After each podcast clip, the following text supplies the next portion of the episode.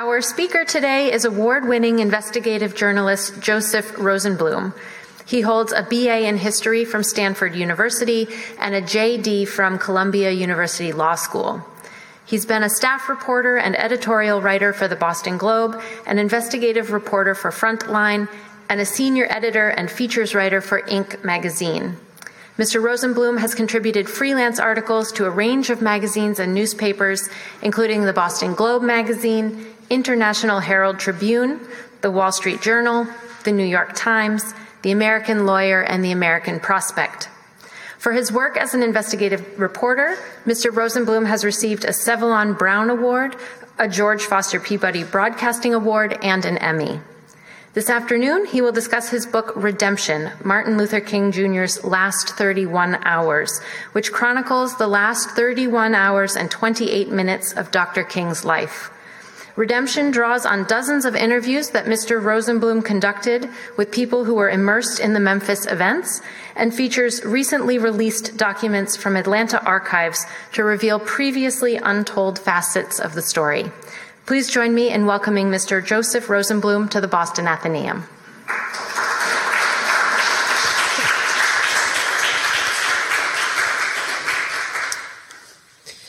Thank you, uh, Hannah, for that introduction.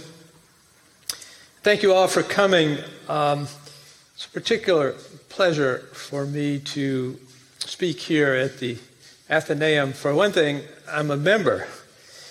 And for another, uh, what better way to celebrate the publication of a book than to have the opportunity to speak here at a place that's so utterly dedicated to uh, reading and learning. So I, I, thank you all for coming. Um, so I'm told that I should speak for about uh, 40 minutes, and then I'd like to hear your questions. Uh, look forward to those. Um, so uh, I have brought along a few um, photos. These are photos from the photo insert in my book, and also even uh, fewer audio clips. Uh, these audio clips, with one exception, are from uh, interviews that I conducted, as Hannah said, in uh, Memphis, mostly when I was working on the book. So, in the um,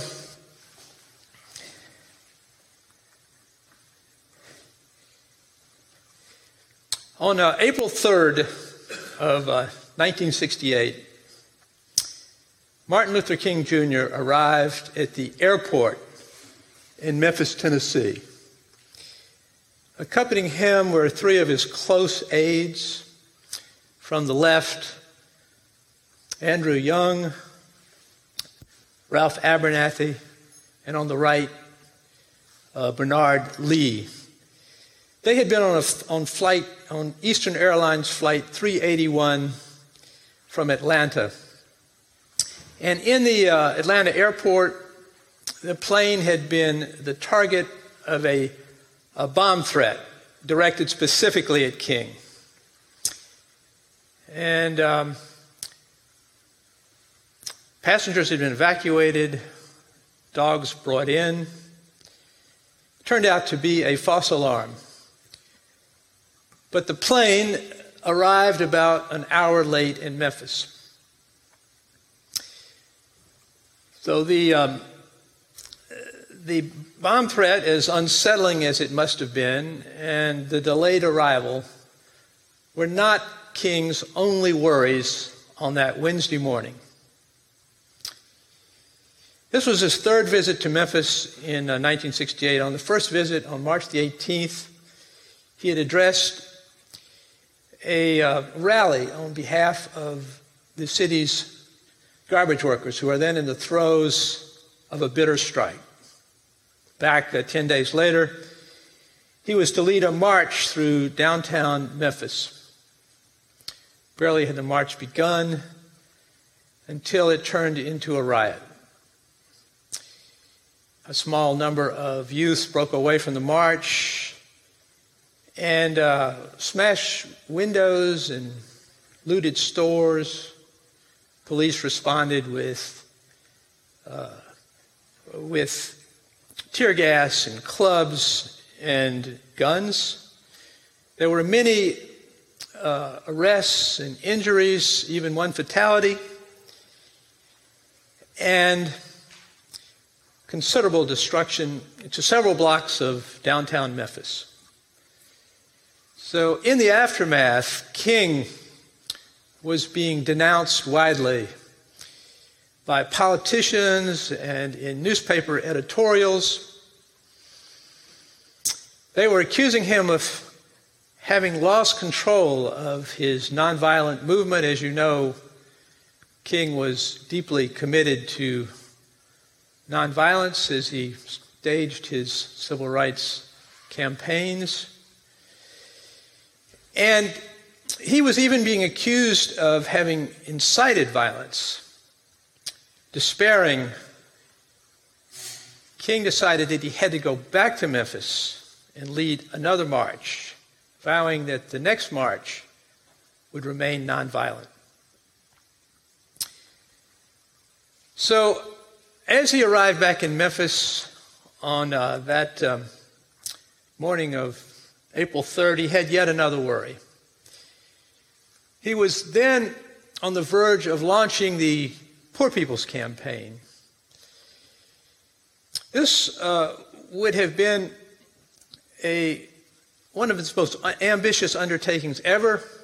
He was going to lead thousands of poor people to Washington, D.C. to protest and demand a sweeping federal program to end poverty in America once and for all.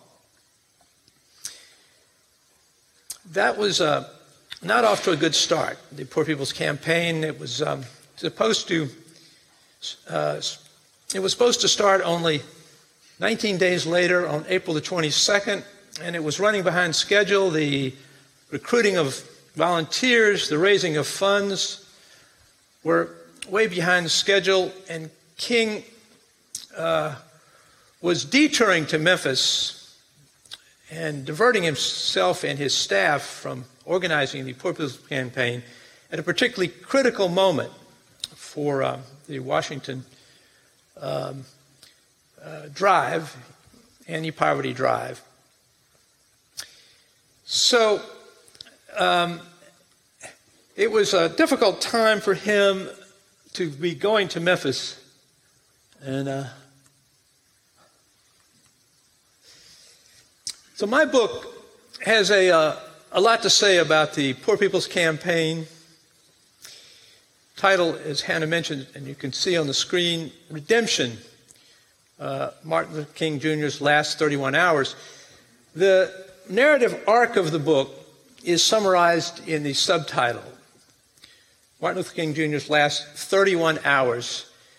That uh, refers to that span of time between King's return to Memphis on the morning of April 3rd at 10:33 in the morning until 6:01 the next night when he was assassinated. So the book is a close-up account of what happened in Memphis during that to be precise 31 hours and 28 minutes.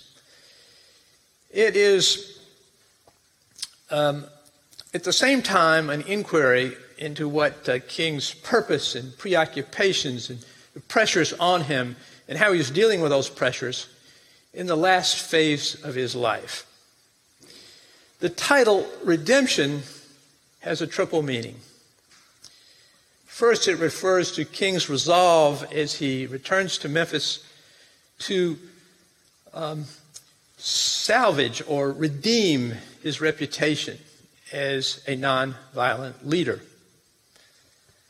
Second, it, uh, it uh, refers to his determination in the spring of 1968 to redeem what he considered the promise of America that no citizen should live in poverty. It's an idea he derived from the Declaration of Independence as it affirms the right to life and liberty, and the pursuit of happiness.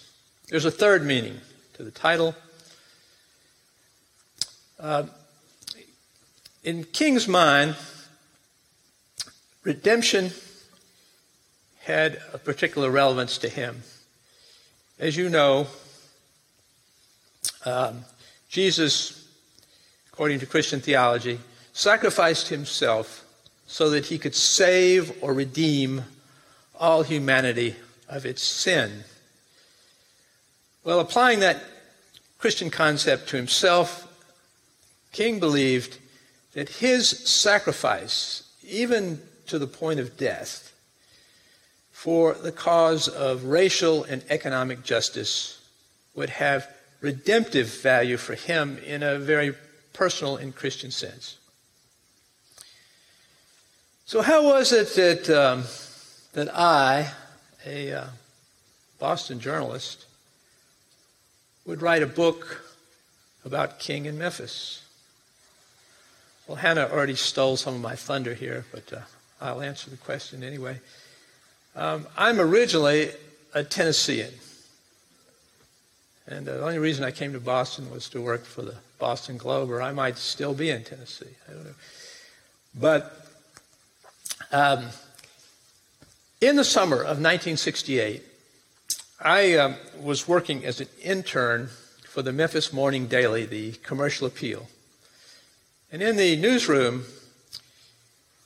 the other reporters would gab about, you know, as reporters are wont to do, would gab about what had happened, uh, their coverage and what had happened, their experience, just a couple months before when King was in Memphis, about uh, the events in Memphis surrounding King and his murder. And uh, the more I heard these stories, the more intri- intrigued I was by them. And I thought, well, someday I'd like to go back myself and uh, look into what happened and um, see if there was more to the story. And uh, it took me a little while to get around to it. Almost 40 years. But on visits to my see my family in Tennessee, I uh, stopped because I'm not from Memphis. I'm from a city about 80 miles northeast of Memphis, uh, Jackson, Tennessee. Um, and on visits to my family, I would stop in Memphis and I would started interviewing people who who had been there in 68 and who had had often very searing experiences. Sometimes they were the most defining experiences of their life, and they wanted to talk about what happened. So I interviewed a wide range of people. Um, I interviewed civil rights activists, uh, garbage workers, police officers, lawyers, journalists, and so on and so on. More than two dozen interviews, and I found that many of the stories were compelling and moving, and that they did add new light to what had happened in 1968. So I eventually decided that I had the material and I'd write this book. So, how was it that uh, Martin Luther King intervened in what was a labor dispute? Uh, these are public employees, uh, on strike against a municipality in a Tennessee city. Well, it was unprecedented for him to do that. Uh, yes, he had wa- once walked very briefly on a picket line in Atlanta that was to protest uh, the uh, racial lack of uh, hiring of uh, uh, minorities at a Scripto facility there. But he had never plunged so deeply into a, into a strike and with all of its complexities, you can imagine a labor dispute is never a simple matter, or rarely. Well, he borrowed the idea from the so called bonus march of 1932. Uh, you may be familiar with that. What happened there was uh, World War I veterans had been promised a bonus for their wartime service. The bonus wasn't to be paid until 1945. But it was in the midst of the Depression. A lot of the veterans were in dire financial straits. So they converged on Washington demanding early payment of their bonus. It didn't end well. Um, President Herbert Hoover ordered the Army to uh, rout the protesters, which they did with tear gas, and send them packing out of town. But King thought that the bonus march could serve as a model for what he aimed to do with the Poor People's Campaign. So it helps to know about the Poor People's Campaign, which I'll tell you a little more about that, and the Memphis strike, because King linked the two very closely together. So a little more about the Poor People's Campaign. Uh, so what he um, envisioned was, as I said, recruiting these thousands of poor people from around the country, bringing them to Washington. They would camp out in sort of a tent city there, makeshift shanty town, and they would stage weeks, if not months, of protest. They would call on Congress and President Lyndon Johnson to enact a, a far reaching, costly program to end poverty in America, not just for African Americans, but for all Americans. One provision uh, would have guaranteed a job for any American who needed one and who was able to work. It would guarantee a minimum wage for anyone who could not work. And uh, King was threatening uh, what he called massive, militant, albeit nonviolent, civil disobedience that would continue until the uh, Congress and President Johnson granted their demands. The protesters would flood the streets and executive and congressional offices and would stay in Washington as long as necessary. So, the Memphis strike, the uh, garbage workers in Memphis had been long aggrieved by very low wages and dreadful working conditions. I have here you got home in the evening, you got to take all, all those filthy clothes before you go in the house and keep maggots. You just kept maggots in the house with you. Oh, you didn't take those? You kept maggots in the house with you. Working condition was terrible. Lunchtime, you didn't know where to go wash your hands. You None. stand beside the truck and eat your lunch. It was it was just pure hell. Mm-hmm. It was. It was more than hell. So really, the men just got tired. And it, was, they worked you so hard. They worked so hard. You can work a 40 hour week and be eligible for welfare. So, those were two of the strike leaders, Joe Warren and Taylor Rogers, talking about their grievances. And uh, they brought um, those grievances to the city of Memphis and uh, asked for relief. Not satisfied with the response, uh, they decided that they would strike. By then, they had a labor union, Local 1733 of the American Federation of State, County, and Municipal Employees and uh, the union thought that it was going to be necessary. The only way they could get a fair hearing from the city would be to strike, which they were planning to do most likely in the summer of 1968. Well, it was rain that determined the timing of the strike. Uh, rain sometimes has a, a, lot to say about events. Uh, well, you could just look at yesterday's marathon, for instance.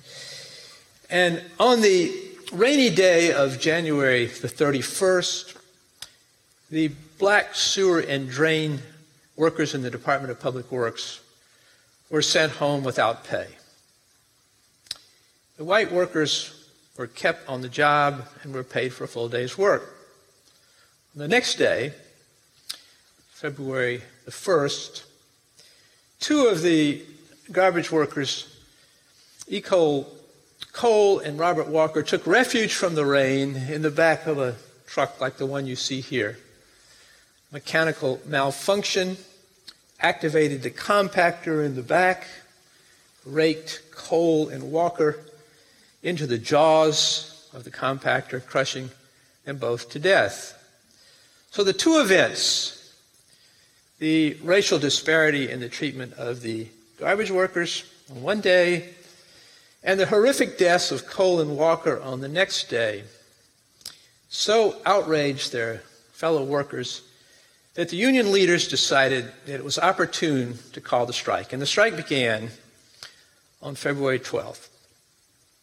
1,100 of the 1,300 DPW workers stayed off the job. And the strike seemed to be off to an auspicious beginning for the workers.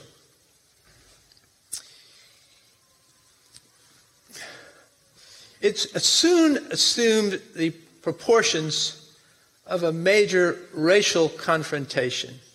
No surprise, perhaps because the Department of Public Works in 1968 in the city of Memphis was mired in the Jim Crow era. The supervisors all white, the workers in the streets collecting garbage all black. And the strikers adopted this slogan. You see here, I am a man. This is a famous photograph, actually, one of several by a photographer, a legendary civil rights photographer in Memphis called Ernest Withers. There are other versions of this that you may have seen, this with showing the I am a man on these placards. That had a particular resonance in the Jim Crow South because whites often addressed African Americans not as Mr. or by their last name, and not as men, but as boys. So the strike was not only about a cry for better wages and working conditions and also union recognition, which the union didn't have at that point, but also it was a, a plea for treatment of African American men, African Americans with greater decency and with equality. So the key figure in uh, determining the city's response to the strike was the Memphis mayor, Henry Loeb. And from the beginning, he took a hard line toward the strike. His position was simple it was against the law of Tennessee for public employees to strike. And he would re- he said, I, I won't negotiate with lawbreakers he refused to negotiate until the workers returned to their jobs. There's a lot to say about Loeb. I don't have a lot of time to tell you too much about him, but I will say that um, uh, there's some debate to what extent he might have had racist feelings. Uh, I think he, he, he would have been a racist by some definitions. He took a dim view of desegregation, although he gradually allowed desegregation in the city of Memphis under court order. Memphis didn't have the kind of incidents that other cities like Birmingham or Little Rock had had, but he also had a kind of a it treated African Americans with a, individually with a, with respect. He had a certain southern graciousness about him. I mean, for instance, if a woman came into his mayoral office, he would always don a coat. He would never allow a woman to come in. So when he was in shirt sleeves, and uh, he had a kind of a patriarchal attitude, a paternalistic attitude toward workers, and he was very much against unions, uh, which was not uncommon in Memphis at the time. Uh, so he um, he took this hard line toward the strike, and um,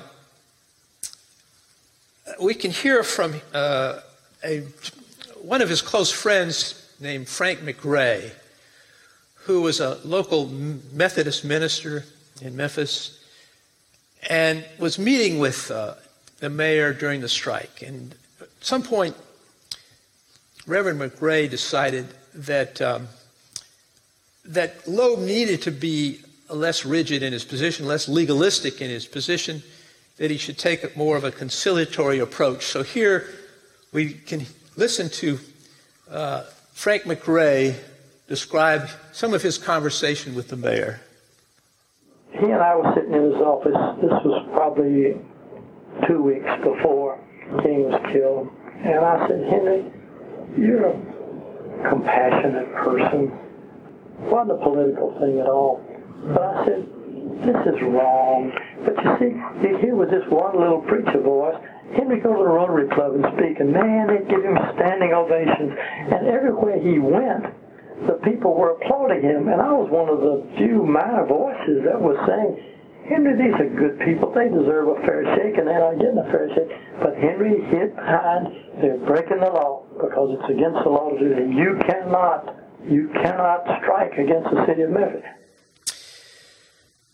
So Loeb uh, decided to hire replacement workers, and by early March, about half of the garbage trucks were rolling again in Memphis. And it was clear that the strike was at an impasse.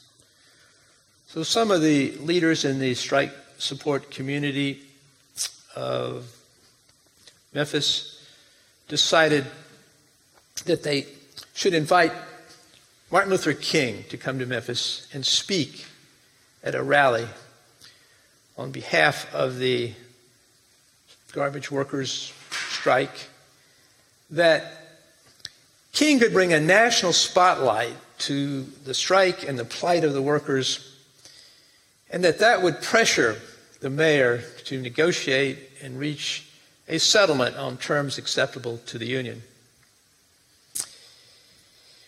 So the, um, the invitation went forth, and uh, several of, um, of uh, King's uh, closest aides, excuse me, were very much opposed to his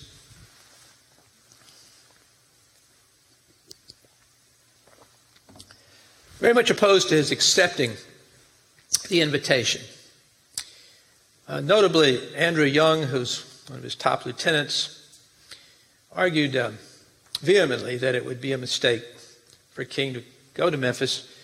He said, uh, if, uh, if you go there now, it's going to divert you from the Poor People's Campaign. We just we, we can't afford uh, your time away from that. And second, he said that one one talk could lead to two, and two talks could lead to three. And it would be sort of like mission creep, and you're going to get bogged down in Memphis. But King uh, disregarded his advice. And now, um, I, the way this is set up, when I go to the photo, you're going to hear the audio right away. So, uh, but I'll just tell you what you're going to see. Um, You'll see on the left, you'll see Andrew Young, and then in the middle, you'll see Bernard Lee again, and on the far right, Hosea Williams, three of the aides. So this is, um, this is Andrew Young's description of the conversation he had with King about the invitation to go to Memphis. We didn't have time to get involved in another movement. He said, Well, they just want me to come down and preach and that the Poor People's Campaign is about people just like this. And um, the least I can do is go down there. And his plan was, in fact, he, he got up at 4 o'clock in the morning, caught a 6 o'clock plane to get to Memphis, and planned to meet us back in Washington that same evening when the riot occurred, that trapped us in Memphis. So King disregards uh, Young's advice, and he does indeed go back to Memphis, and he um, he does speak at the rally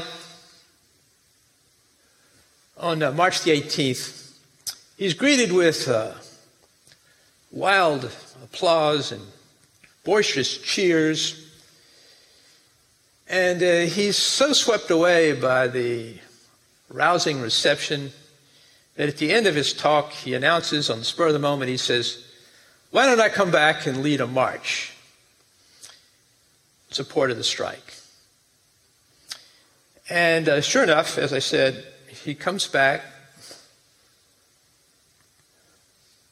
This shows him at the head of the march uh, you can look, tell from the concern on his face that he's probably already hearing windows breaking.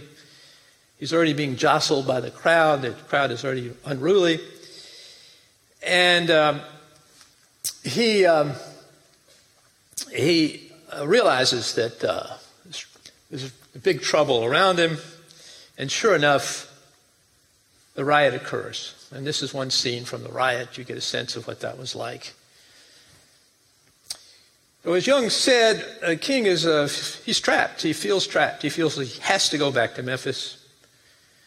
As he does, uh, just six days later on uh, uh, on April the third, arrives at the airport and checks in at the Lorraine Motel.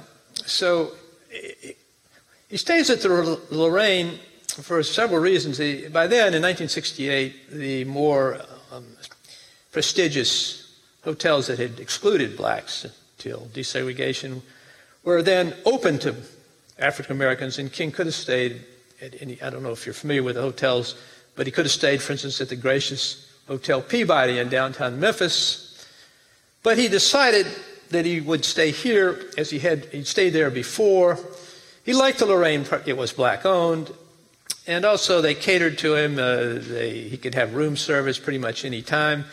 And he was especially partial to the catfish that they served in the restaurant. So he's uh, back at the uh, Lorraine, and he begins in earnest to organize the march, which is now set for five days later on April the 8th. He meets with local ministers, urging their support. He meets with a, a black power group called the Invaders. He's determined to recruit them as parade marshals. They're reluctant to do so unless he agrees to uh, fund their community programs. They want lots of money to do that. There's a whole story there in the book. And he also, that day, has to deal with a federal injunction. The city of Memphis had gone to U.S. District Court in Memphis that morning and obtained a temporary restraining order that barred King and his aides from leading the march in Memphis on April the 8th. So he had never disobeyed a federal court order. He, uh, the federal judiciary had always been a close ally of uh, the civil rights movement. And a valuable ally, and King had disobeyed, in some instances, state court injunctions because he thought that the federal constitution would uh, allow him to march or protest. And so he, he did defy state court injunctions, but for him to disobey a federal court injunction would be a very big step for him. It would have potentially severe implications because if he antagonized the uh, federal judges, they may no longer be as willing to uh, support his movement. And he was saying that he would not obey this federal injunction. He said, It's so important that we, that we march in Memphis. It's so important to me to restore my credibility as a nonviolent leader that no matter what the federal court says, I will march. Well, as it turned out, a, lo- a legendary local lawyer named Lucius Burch went to court the next day, at a hearing the next day, contested the injunction, and the judge, Bailey Brown, agreed to lift the injunction subject to certain restrictions intended to minimize the chance of violence during the march. So this shows a king and his, some of his aides being served with the injunction. That's a federal marshal on the left, a Cato Ellis. Why are they laughing? Well, they just they just had lunch. They may have had some catfish. I don't know, but and they were in a good frame of mind from lunch. And also, King had a, a way of of cracking jokes to break uh, the tension of the moment and he may have said something funny to his aides.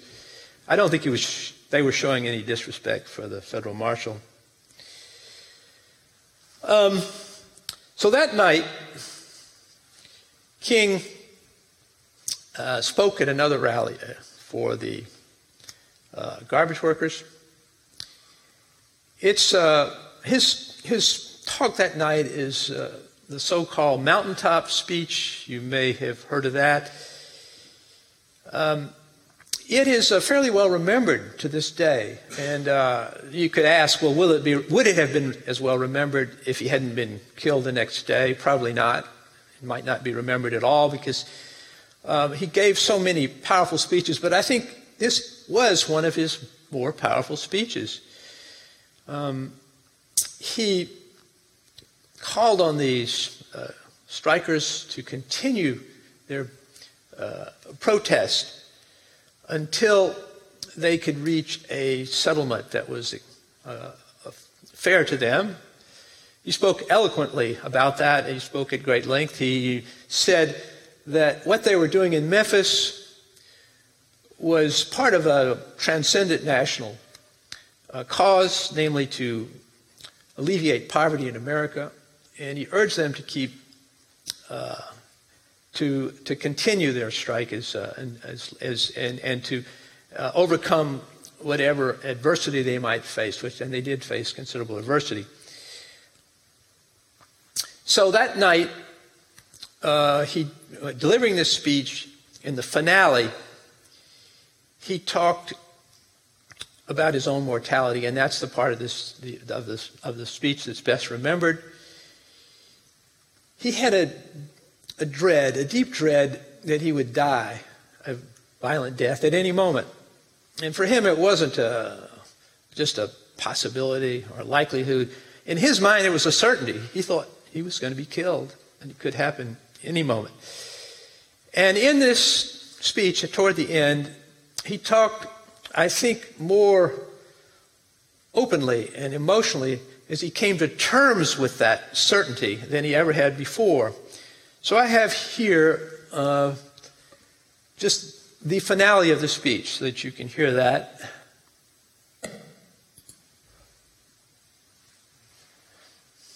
And I've seen the promised land. I may not get there with you, but I want you to know tonight that we as a people will get to the promised land.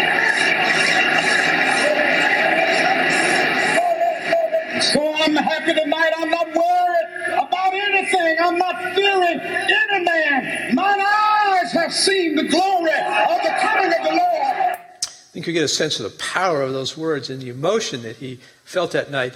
So those last words, mine eyes have seen the glory of the coming of the Lord, you may recognize from the Battle Hymn of the Republic, words penned by Julia Ward Howe in 1861.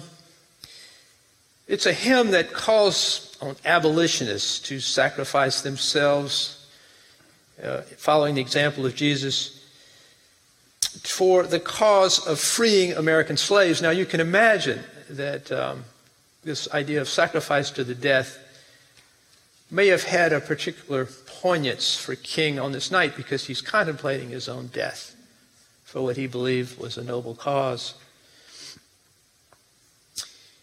Uh, Julia Ward Howe, just an aside, she uh, lived here in Boston, uh, she, I think in the South End for quite a while, so you may be familiar with that story. Um, so the next day, oh, I should say that that evening, James Earl Ray arrived in Memphis. Um, he checks into a motel and then uh, he goes about his murderous plot. I'm not going to say a whole lot about that. There's a uh, now. I mean, if you want to get into more of the that James Earl Ray and so on in the Q and A, I'm happy to do that. But I'll just say this: that the book profiles Ray, and it also tells of his actions in Memphis on April 3rd and April 4th, and it describes how this man who had a record of ineptitude as a, as a career criminal could have benefited from a, a series of uncanny lucky breaks. Now, lucky from his standpoint, lucky breaks that enabled him to murder King. And one of those lucky breaks was a lack of police security for him in Memphis. And that's another whole story. I go into that in depth in one chapter in the book. But the short of it is that the police provided no protection for him whatsoever on the first two visits to Memphis on March the 18th and the 28th. And on, when he came back on April 3rd after the riot, there'd been even more threats against him, been threats throughout uh, the time that he was in Memphis against him, but the, te- the threats became more numerous and more uh, dire, more serious. They provided protection for King only on that day until 5:05 p.m. when they disbanded the four-man security detail, which is all they had signed to protect him, and nothing on the next day on April 4th. And why? Well, my my best guess is that it was indifference. Uh, there's testimony by the police director about all that, and I saw the after action reports of the police department and so on. It was indifference. They just didn't care. They didn't think that protecting him was that higher priority. So the, um, the next day, April 4th, King stayed almost, enti- well, he did, stayed entirely at the Lorraine Motel. He um, was in, he met with some aides, but mostly he was in a pensive, melancholy mood. He spent a lot of the day just lying in bed, sort of looking at the ceiling. You can imagine that he was sorting through all the troubles and the pressures that uh, he was facing then. He was waiting to hear what the federal judge would say about the injunction.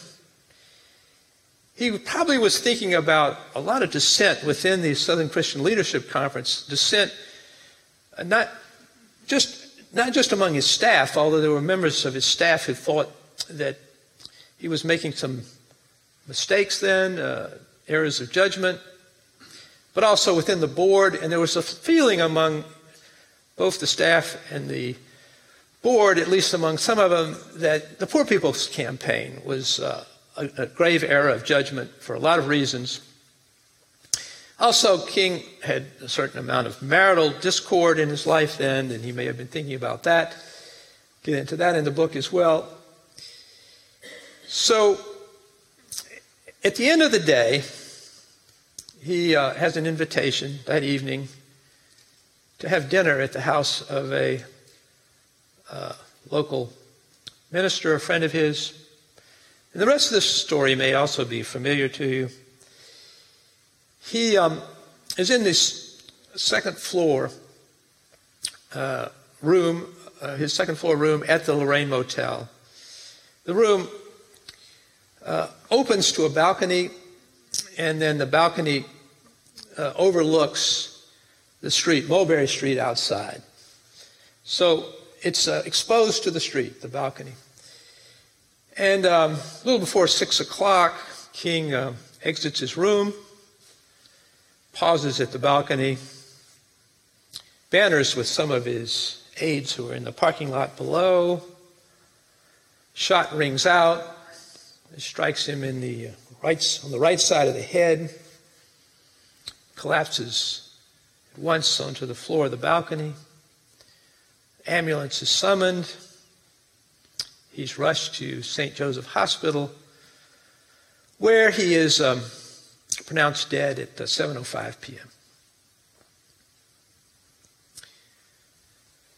So, how to sum up uh, King's life and legacy?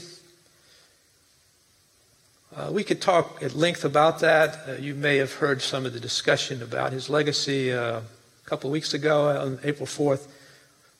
Uh, there was a commemoration of the 50th uh, anniversary of his assassination.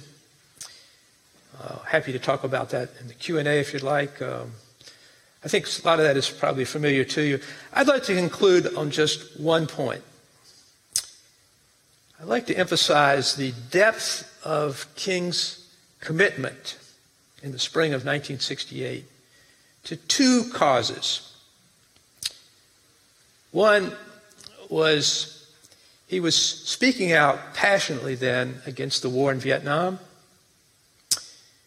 And second, he was putting his heart and soul into organizing the Poor People's Campaign. And in pursuing those two causes, he was elevating his visibility more than ever as a controversial figure. And knowing that uh, as he did that, that he was exposing himself to ever graver risk that he could be killed in any moment. And both of those causes were controversial, extremely controversial. So I'd like to let Andrew Young have the last word here. Um, he talks about King's state of mind in the spring of 1968. He had earned the reward, and the death for him, probably at that point in his life, was a blessing because there was no way he was going to stop. He wasn't going to take a sabbatical. He was going to push it to the death. Not that he wanted to die or that he was ready to die. In fact, he said very clearly the night before that he wasn't ready to die. His conscience wouldn't let him say no. And you, you know that at any time, anything you say a yes to could mean death. So, the reference to the sabbatical, uh, King had an invitation to be the acting pastor at the Riverside Church in New York City, and he always aspired to do that, to be a theologian in residence at some uh, prestigious ivory tower institution like that. But he declined the offer because he was determined to push ahead on the two causes that were so dear to him in uh, the spring of 1968. So thank you very much. I'd like to hear your questions now. So.